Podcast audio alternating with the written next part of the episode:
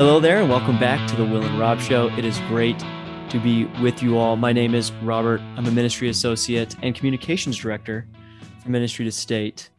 Uh, and with me today is, is not my usual guest, uh, Will Stockdale, my partner in crime, is off. He got he pulled a really tough assignment this week. He is on vacation in the Bahamas. I know that's really sad and hard for him. Um, but we wish him the best. We can't wait to have him back next week um, and hear about his travels. But with me today is a very special guest, um, someone I'm very excited that finally, uh, Chuck, this is your first time on the show, right? I think I think it is, and yeah. uh, of course you don't want to depend on my memory, but I think you're right. yes. So Chuck Garriott, the executive director and founder of Ministry to State, he's the reason Will and I have jobs. He's the reason this podcast exists. Um, Chuck, thank you so much for being on the Will and Rob show today. Oh, well, thank you for allowing me to be here. I'm really excited about the opportunity. Yeah. And, and I think just real quickly, we, we've got a whole show and, and something we, we want to discuss um, uh, a little bit in a little bit here. Uh, but before we do that, since I just introduced you as the one, you know, the reason why this whole ministry exists, I wonder if you could just, you know, quickly kind of get us through the the, the main highlights how, how did you come to Washington, D.C., and how did you come to start a uh, ministry like Ministry of State? No, that's a great question. In that, uh, sometimes um, uh, I, you know, I want I, I, go back into the history of uh, being here in D.C. and I think about all that the Lord has done. But you know, fundamentally, it uh, Ministry to State developed out of the ministry in Oklahoma City uh, when I was pastoring at Heritage Presbyterian Church and that was from uh, 1983 uh, through 2003. And towards the last, let's say, eight years of that period, got involved in the state government developing ministry there. It was very, very much kind of the backdoor type thing. It wasn't really intentional. It just developed. I won't go into those details. And then in time, uh, it became apparent to me that this type of ministry could be developed not only within other states, but within Washington, D.C. and international capitals. And uh, I believe that if that were to take place, it had to take place out of Washington, D.C. So Debbie and I, after we spent a lot of time praying and seeking the Lord and uh, visiting and talking with the elders of our church, then we moved out here uh, actually, it would be 18 years ago, really, this month. So, yeah, that's a good question. Um, and in that time, I mean, so you've been here for 18 years. Um, Washington is an incredibly uh, fast moving town. It feels like it feels like the waves come and go in, in pretty quick cycles, uh, whether or not uh, that's dependent on elections or you know things like that. So in your time in Washington, you've seen a couple of these swings. You've seen sort of the Republican to Democrat, back to Republican, back to Democrat now. Um, but you've also seen sort of your fair share of uh, sort of national events or like major moments uh, mm. in you know recent history. Yeah. Being in Washington, experiencing that firsthand, we're kind of in our own moment right now with COVID, which is something we want to talk about in a bit. But kind of what are some things that stick out to you in your time in Washington as sort of moments where when you were ministering to people in government, this seemed to be a really big deal for people? And how did you how did you work through those problems with people? No, I think that uh, is a significant question. We are in our fourth administration, right? Having come in 03, we came in during uh, Bush two uh, days, and um, uh, so we went through that, and then the Obama administration, the Trump administration, and now the Biden administration, and uh, all those are very different and distinct. I I would say though that uh, there isn't. and this may sound odd, but uh, over those 18 years, there isn't like uh, huge things that come to mind when I think about those 18 years. Now, uh, clearly, every administration has its own thing, but um, it's not like during those 18 years we went into another uh, significant conflict. You know, I mean, that's rather, and that's kind of remarkable. That's that's somewhat a significant statement in itself that we didn't start another Iraq war or Afghanistan war or something of that nature. We haven't uh, we haven't been through that. We, I think that that's somewhat of a commentary on where we are as a country in that we're very slow and are, are very cautious in getting involved. It was interesting to me to note that what happened in Port-au-Prince with the assassination of the president there, that the United States didn't just turn around and send troops in as a way of securing and giving a bit more stability to a country that really is very unstable. We could have done that, and we could have said that you know if we don't do that, it's gonna uh, there'll be that whole region will be unstable. And actually, having spent time with uh, some friends in government in the Bahamas, they're they're a country, a small country that uh, has to deal with uh, the issues of Haiti, and uh, and there's all kinds of reasons why we could have done it, but we didn't. And I think that's part. I think partly that's because as a country, we're like, you know, we're not just going to jump in in an area and get involved in in conflicts. And I think that we're much we're just more cautious in that area. That doesn't really answer your questions, except to accent the fact that I think we're more cautious uh, as a country in terms of what's happening within the international community. So, because of that, uh, I would say that maybe in some ways it's been a bit more boring than uh, it might have been uh, before that. So, no, that's that makes a lot of sense. I mean, you know, some things like stick out to mind. I, I wonder, you know, um, yeah, maybe if you say certain things, I'll say, "Oh, yeah, you're right." You know, yeah, like folk, like things like the the Great Recession, um, you know, come out come to mind. Um, but I guess really the the sort of the the main points of uh, kind of national moments, I guess, in the last 18 years or so, a lot of that has to do with sort of just partisan politics. And so you have like uh, consequential elections like the Obama election or the Trump election. So maybe it hasn't really been world events so much as it's been just sort of domestic politics in America. But right now, we're obviously going through something that I think sort of transcends a lot of that uh, as a sort of a national moment or a national event, and that is the the COVID nineteen pandemic, um, which so you know it's interesting. This whole pandemic, in many ways, is probably something. Obviously, I'll, you know, many of us will never forget, but something for me is like mm-hmm. started ministry in January. then there we are. Yeah, uh, yeah, exactly. That's defined everything for you. And then two months later, uh, in my very first ministry job, we were actually on Capitol Hill uh, the last day that they they had it open, and then it's been very tough to get back since. A few of us have been have had limited opportunities to do stuff, but very very little compared to what it was even for those two months uh, that I started before we did all that. So, I guess to kind of kick off this conversation, I'd be interested to know from your perspective of somebody who's been in ministry much longer uh, than me, who started this ministry in Washington D.C. How have you thought about the COVID 19 pandemic as somebody who ministers to people who work in this sort of policy sphere and as somebody who uh, ministers in Washington, D.C. as such a consequential city? Mm-hmm.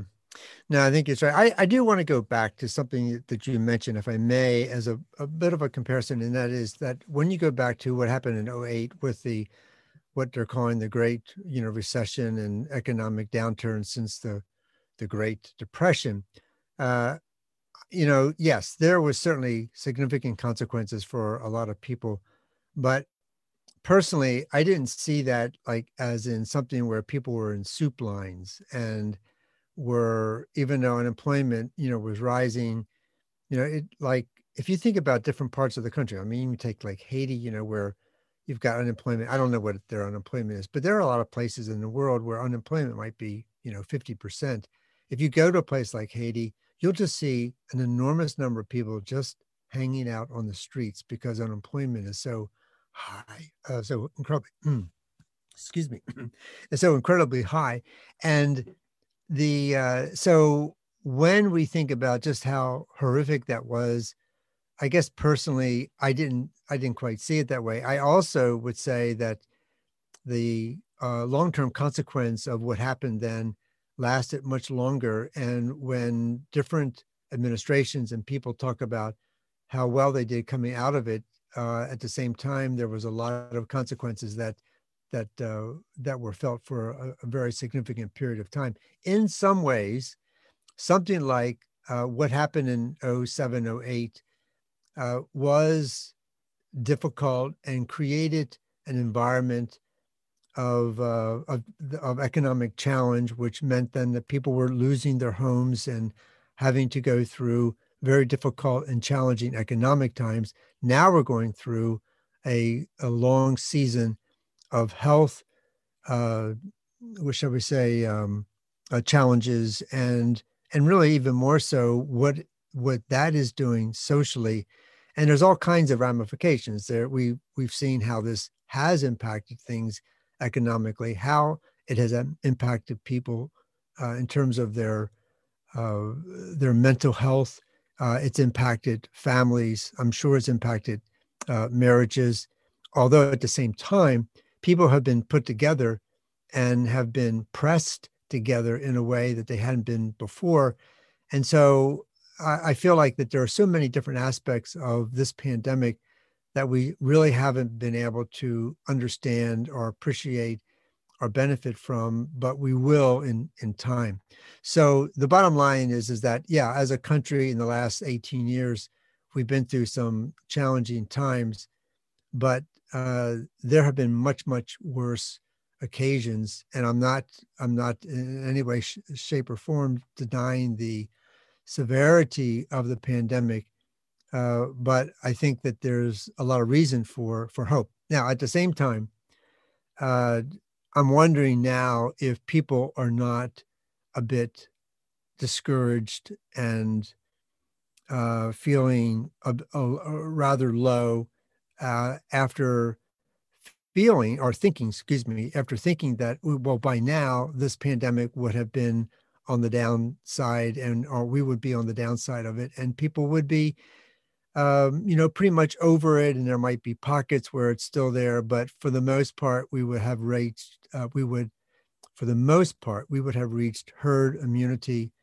and life would be going back to normal. But what we've, what we're experiencing, is that uh, all the hopes, in a sense, have been dashed, and now we have the Delta version of it, and people uh, getting sick that didn't think they would get sick. I mean, I have stories uh, of friends who have found themselves really, really ill and they have been vaccinated and, you know, just went through a month or more of being really sick and debilitated, uh, who thought, oh, this thing certainly is somewhat over. So we've we've entered into a new phase with the pandemic, and I think it's significant for us to to recognize that uh, this is this is a bit wearing on people and maybe you might say that people are a bit more grumpy and a bit uh, a bit more disillusioned with uh, the future and not sure you know what all this will mean now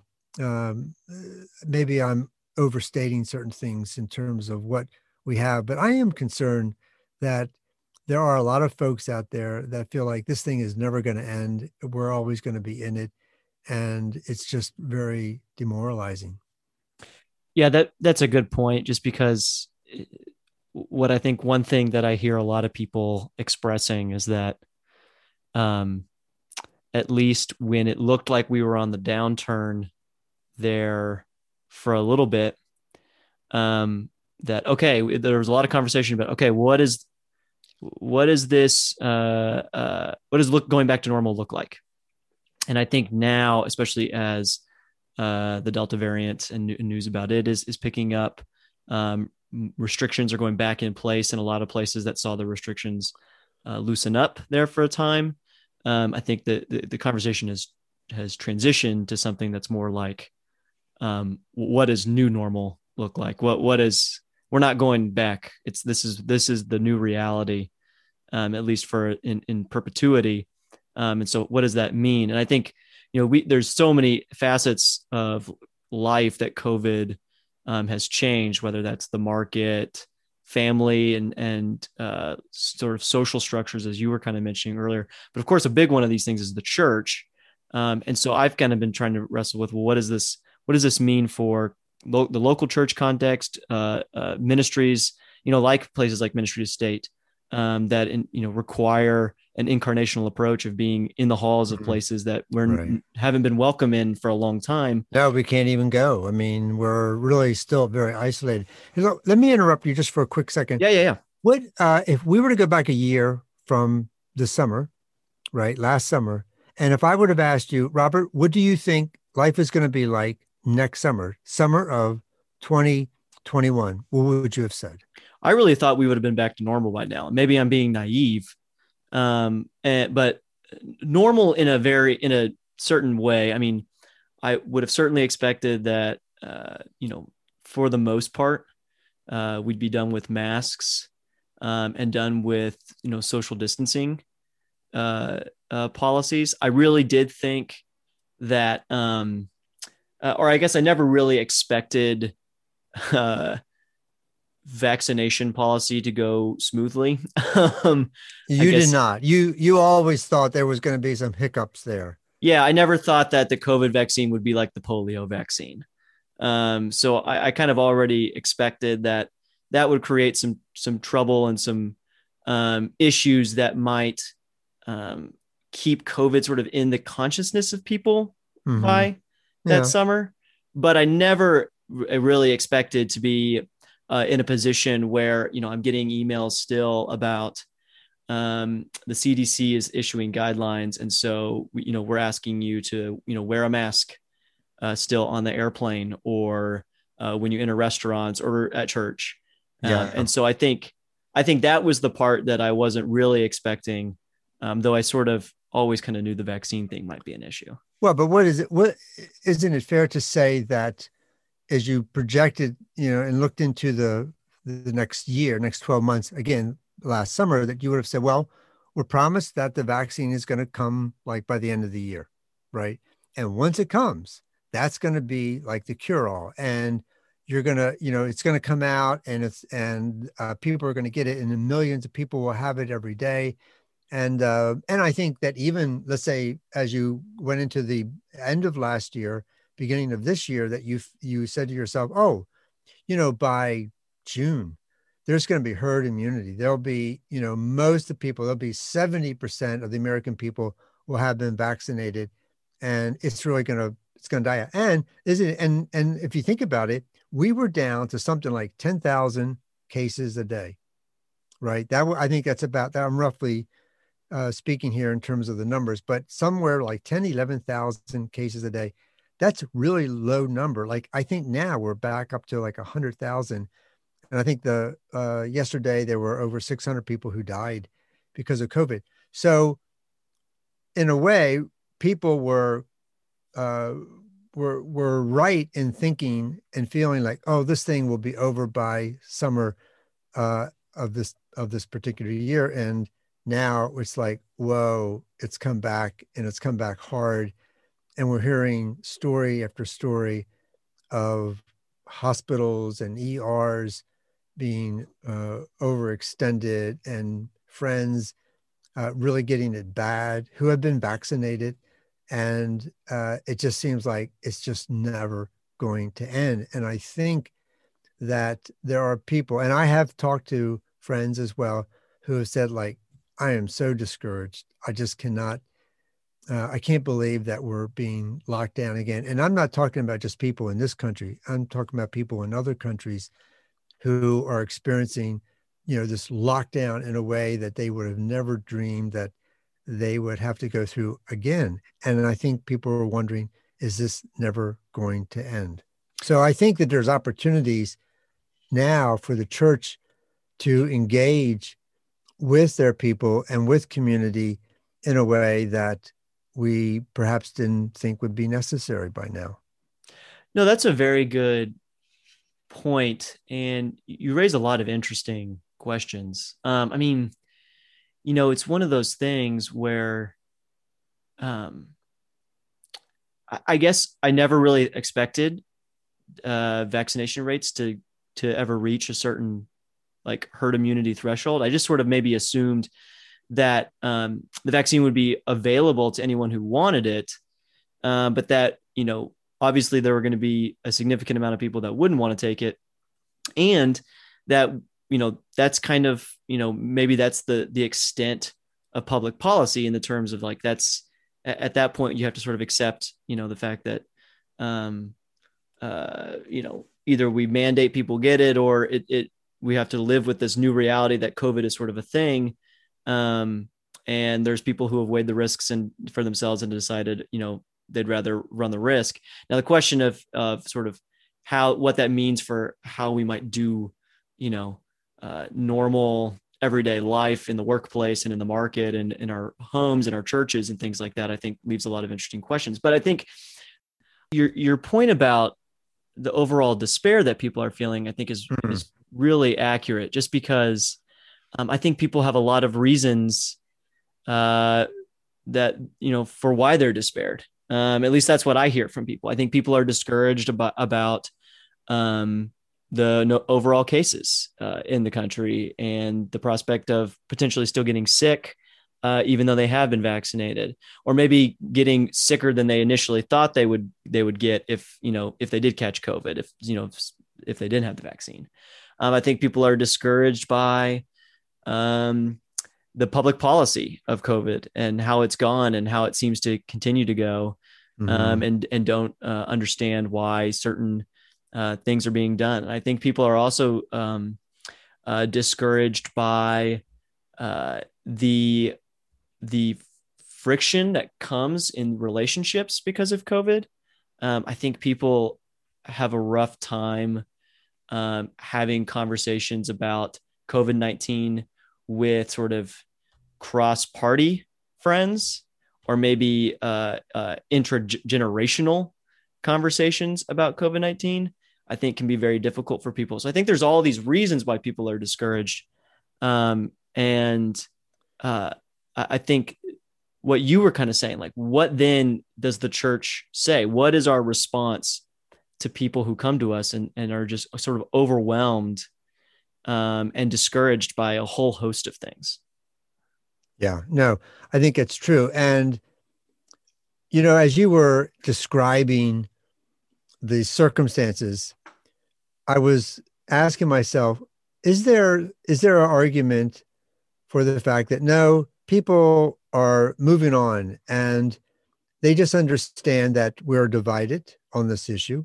And so when they enter into a conversation where they realize that the person is on the other side of the question, they just go on. They don't they don't think about it. Uh, is it possible that people are like, yeah, you know, this has been around, it's going to be around, but I'm just going to go ahead and live my life and I'm just not going to worry about it. I mean, is it is there the possibility that I'm overstating the fact that people are discouraged and grumpy and tired of it all and they're just not as grouchy and moody as I want to make them?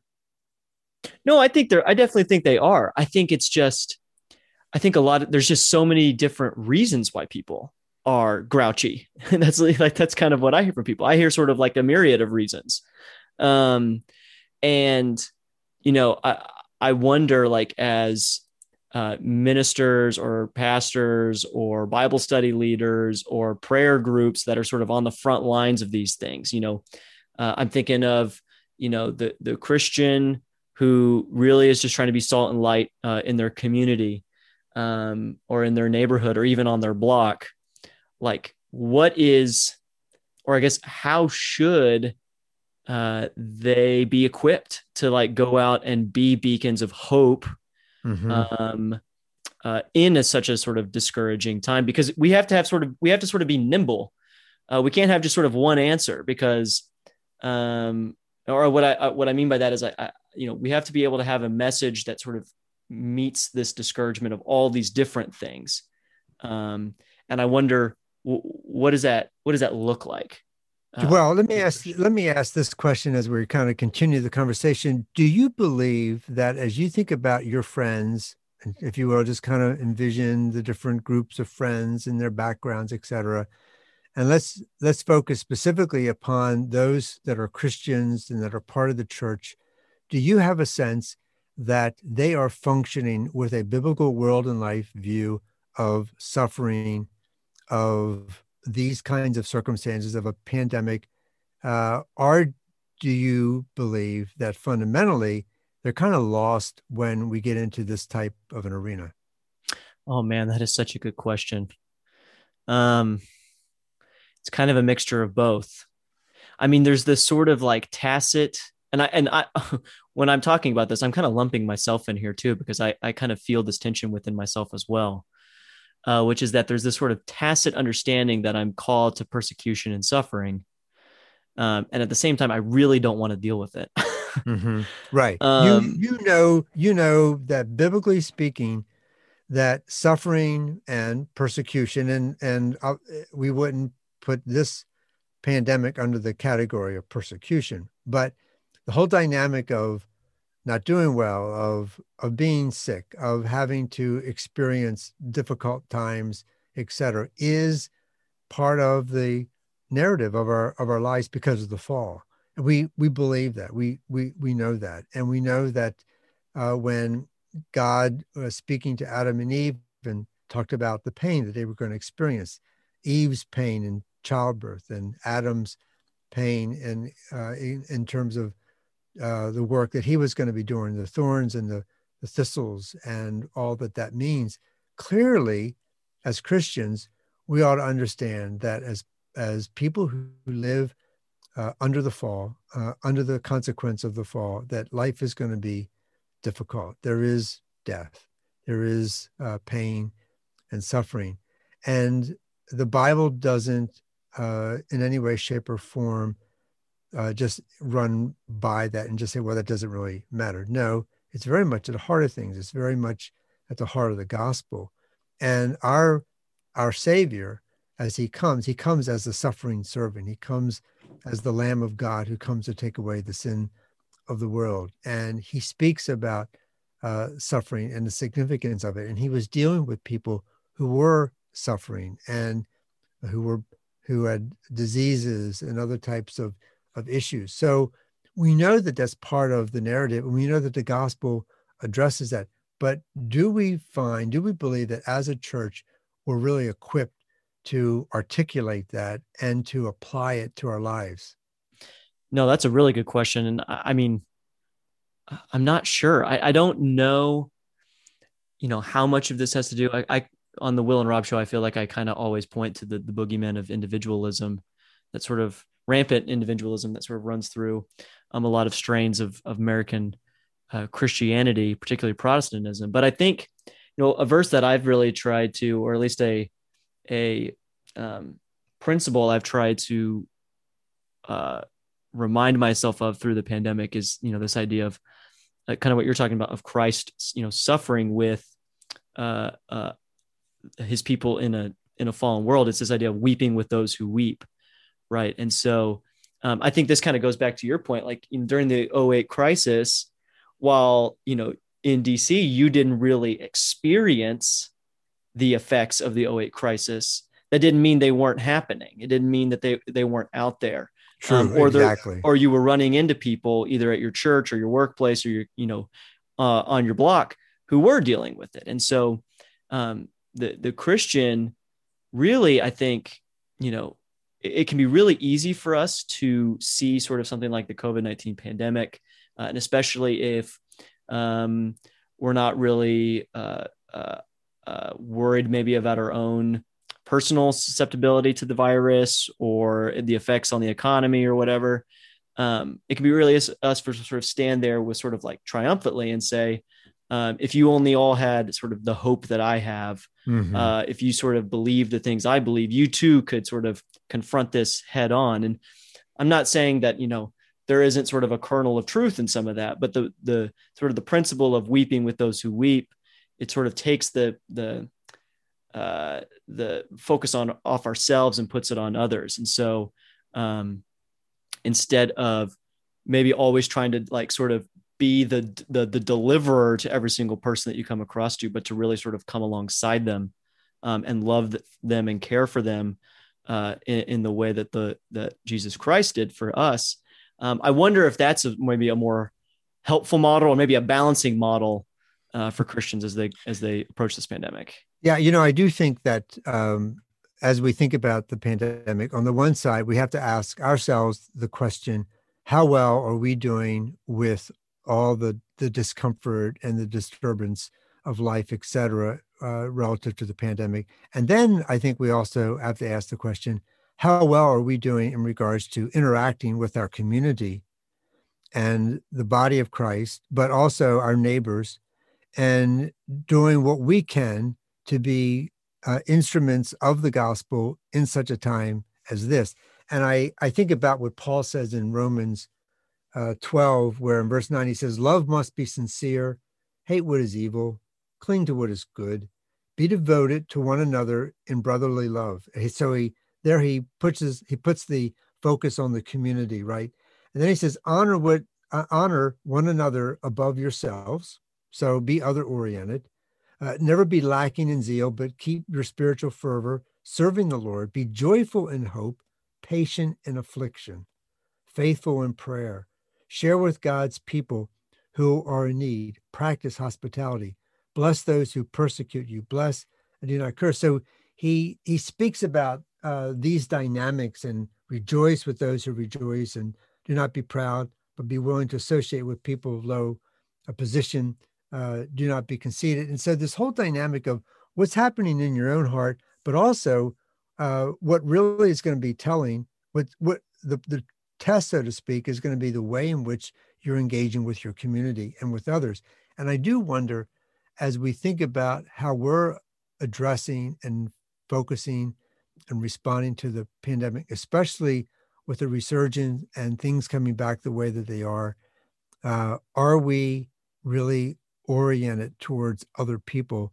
Or are we so kind of grumpy that uh, we don't have room, we don't have time, we don't have the patience to deal with anyone else's suffering? Or maybe we're just in a different world and we say, well, this is just another chapter and we're kind of going on. But I do think that there's reason for us as Christians to be to stop and ask the question what can I do for my neighbor, for those within the body of Christ that are perhaps uh, suffering in a way that uh, not isn't typical and really need encouragement and love and prayer and and uh, and someone to come alongside and be present. So uh, that does concern me, and it concerns me in the way that uh, are it concerns me personally in regards to am I am I doing all that I can to minister to people within my community?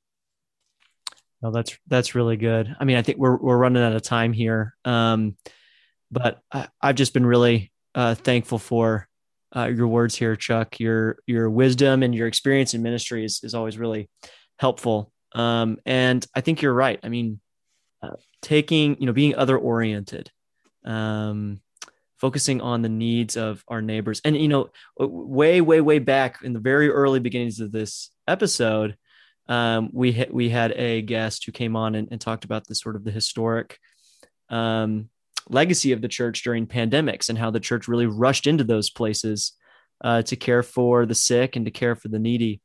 Um, I think that obviously we live in a different time.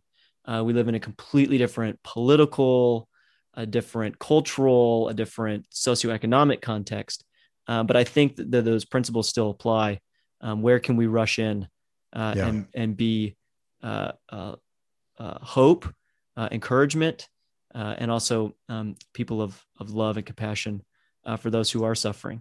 Yeah, no, I think you're you're right, and I think that it begins with us being honest. Okay, this is really where I am, and if we find ourselves just totally out of sorts because of of what's taking place we need to we need to recognize that and not not um, diminish the impact that that's having upon our own spirit and our own um, you know understanding of, of what's happening but at the same time then we need to say okay so what is the gospel calling me to do?